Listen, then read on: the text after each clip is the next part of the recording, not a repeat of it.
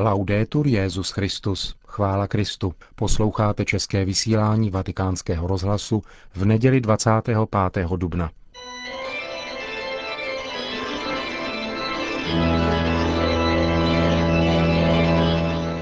Církev a svět, náš nedělní komentář. Připravil a hovoří Richard Čemus.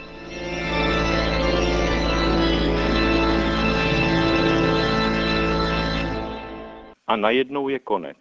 V úterý 20. dubna 2010 v 9 hodin ráno v kapli římského centra Alety přistupují papežský protonotář Viganó a papežský ceremonář Maríny k notářskému aktu ohledně, cituji, zbožného odchodu na věčnost jeho eminence, nejdůstojnějšího pana kardinála Tomáše Špidlíka z Tovaristva Ježíšova, jáhna svaté Agáty Gótů. In nomine Domini. Amen. Tak začíná čtení krásně sepsaného čtyřstránkového kardinálova životopisu, který pak vkládají do rakve zapečetěné plechové roly. Pak nastává nejdojemnější okamžik celého obřadu. Monsignor Viganó rozprostřel lněné sudárium, asi 50 na 50 cm veliké, a drží ho za cípy nad rakví jako veroničinu roušku. Přítomní se jeden po druhém sklání nad rakví k poslednímu rozloučení polibkem pátera Špidlíka na čelo.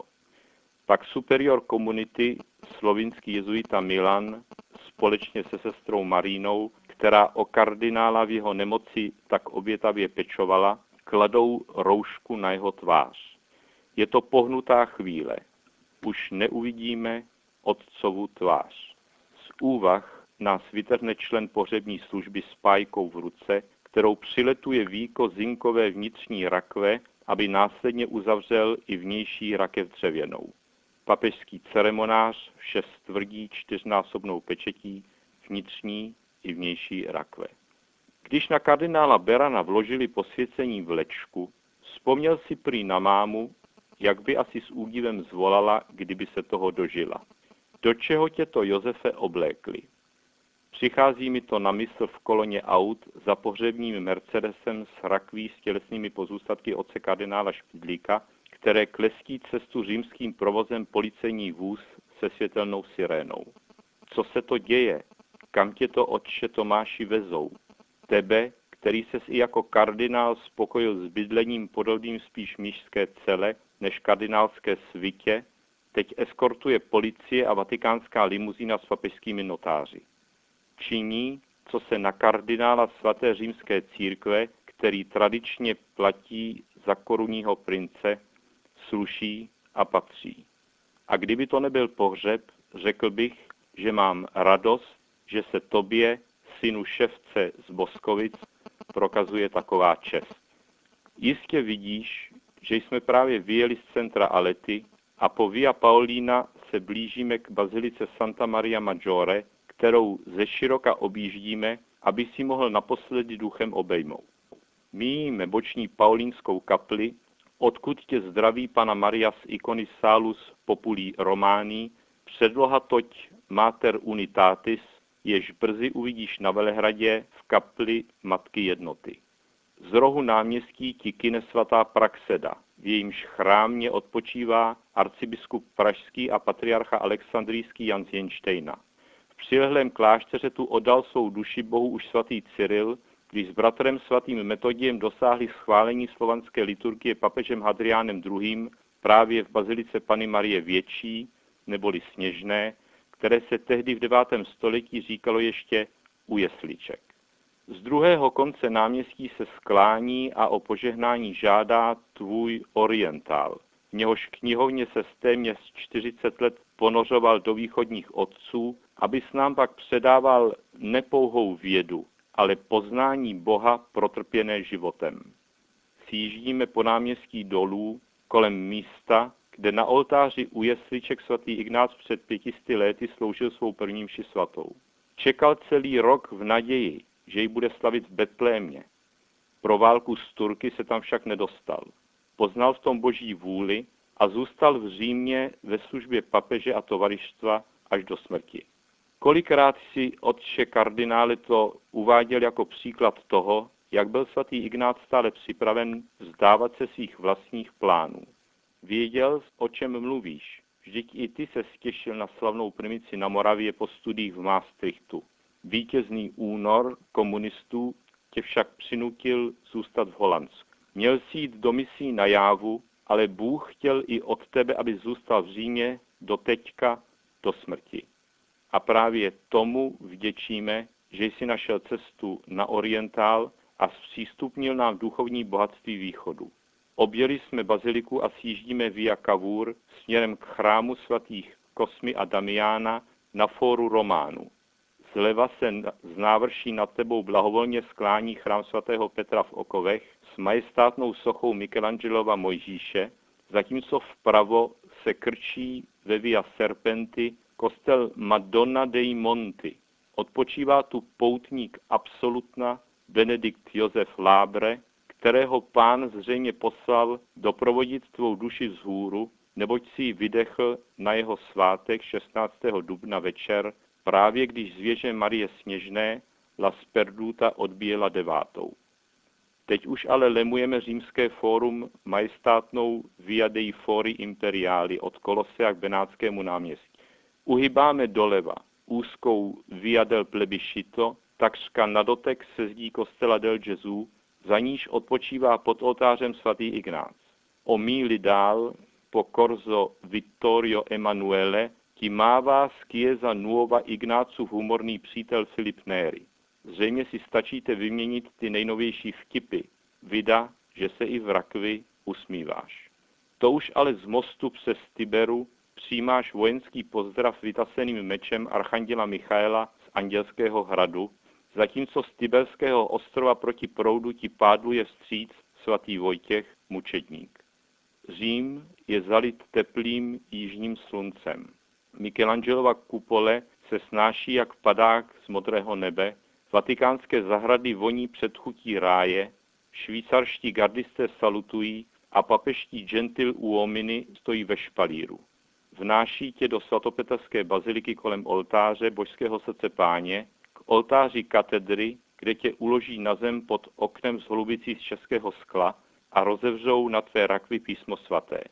Seš tu na dohled svatého Václava, od jeho oltáře opodál, za tiché radosti kardinála Berana, který ti z papežské krypty vděčně připomíná, že to byl ty, kdo ho držel za ruku, když umíral v Nepomucenu před 40 lety.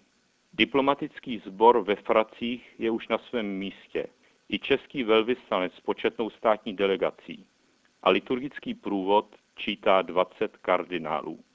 Brzy vstoupí i papež, Kristův náměstek, aby ti krásnou homilí za celou církev poděkoval a se s tebou rozloučil.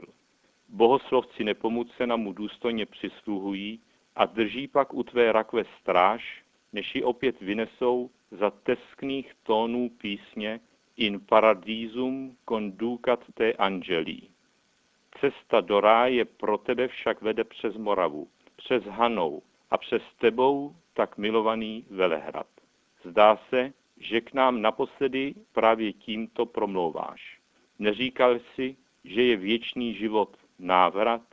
Návrat všeho toho, co jsme žili, co jsme měli rádi a co jsme protrpěli, je vírou v Boha uchováno pro věčnost. Zní to krásně a věřím tomu, protože to říkal ty a ty jsi neříkal nic, co by neprošlo srdcem katalyzátorem pravdy.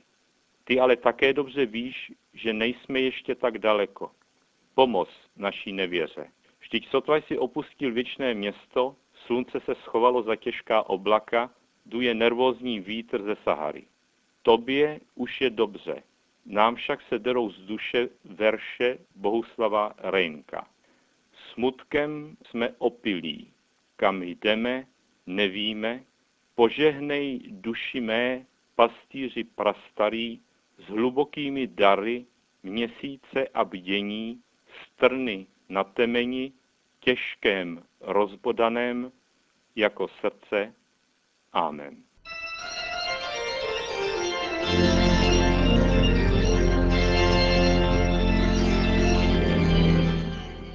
To byl náš nedělní komentář Církev a svět.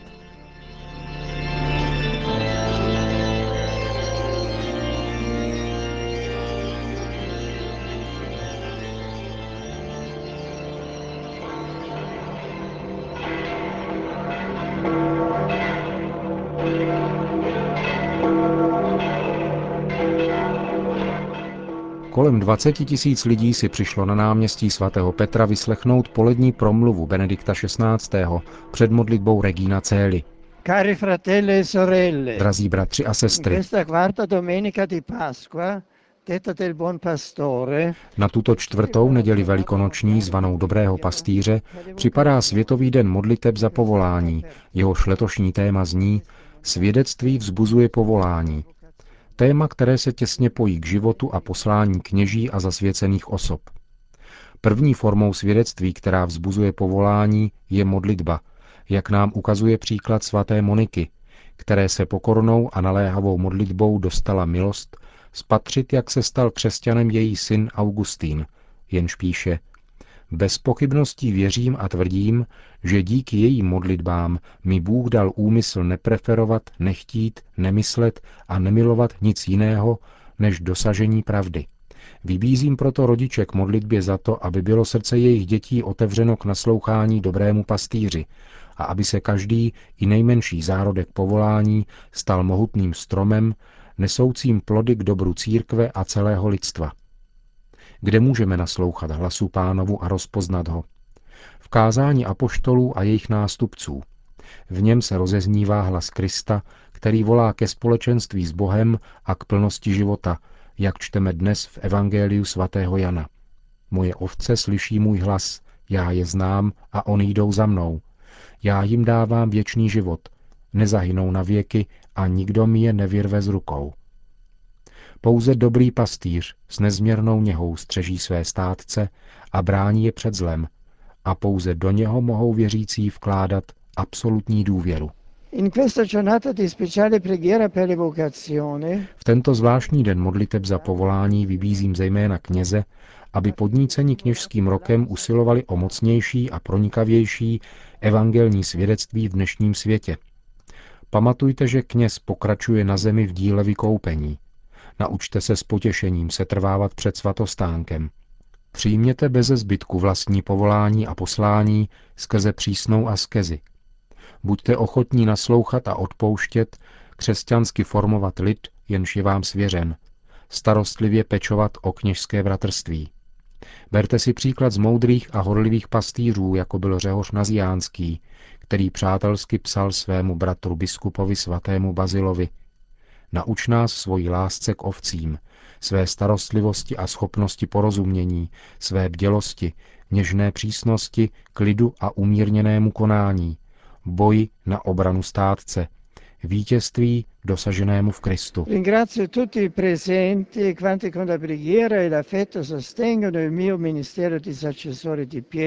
Děkuji všem přítomným a těm, kteří modlitbou a srdcem podporují moji službu Petrova nástupce, a každému z vás vyprošuji nebeskou ochranu Panny Marie, ke které se obracíme modlitbou.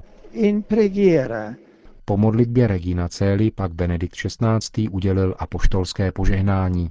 Sit nomen Domini benedictum, ex hoc nunc et usque in seculum, adiutorium nostrum in nomine Domini, qui feci caelum et terra, benedicat vos omnipotens Deus, Pater et Filius et Spiritus Sanctus.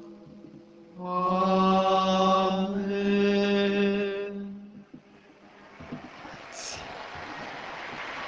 Končíme české vysílání Vatikánského rozhlasu. Chvála Kristu, laudetur Jesus Christus.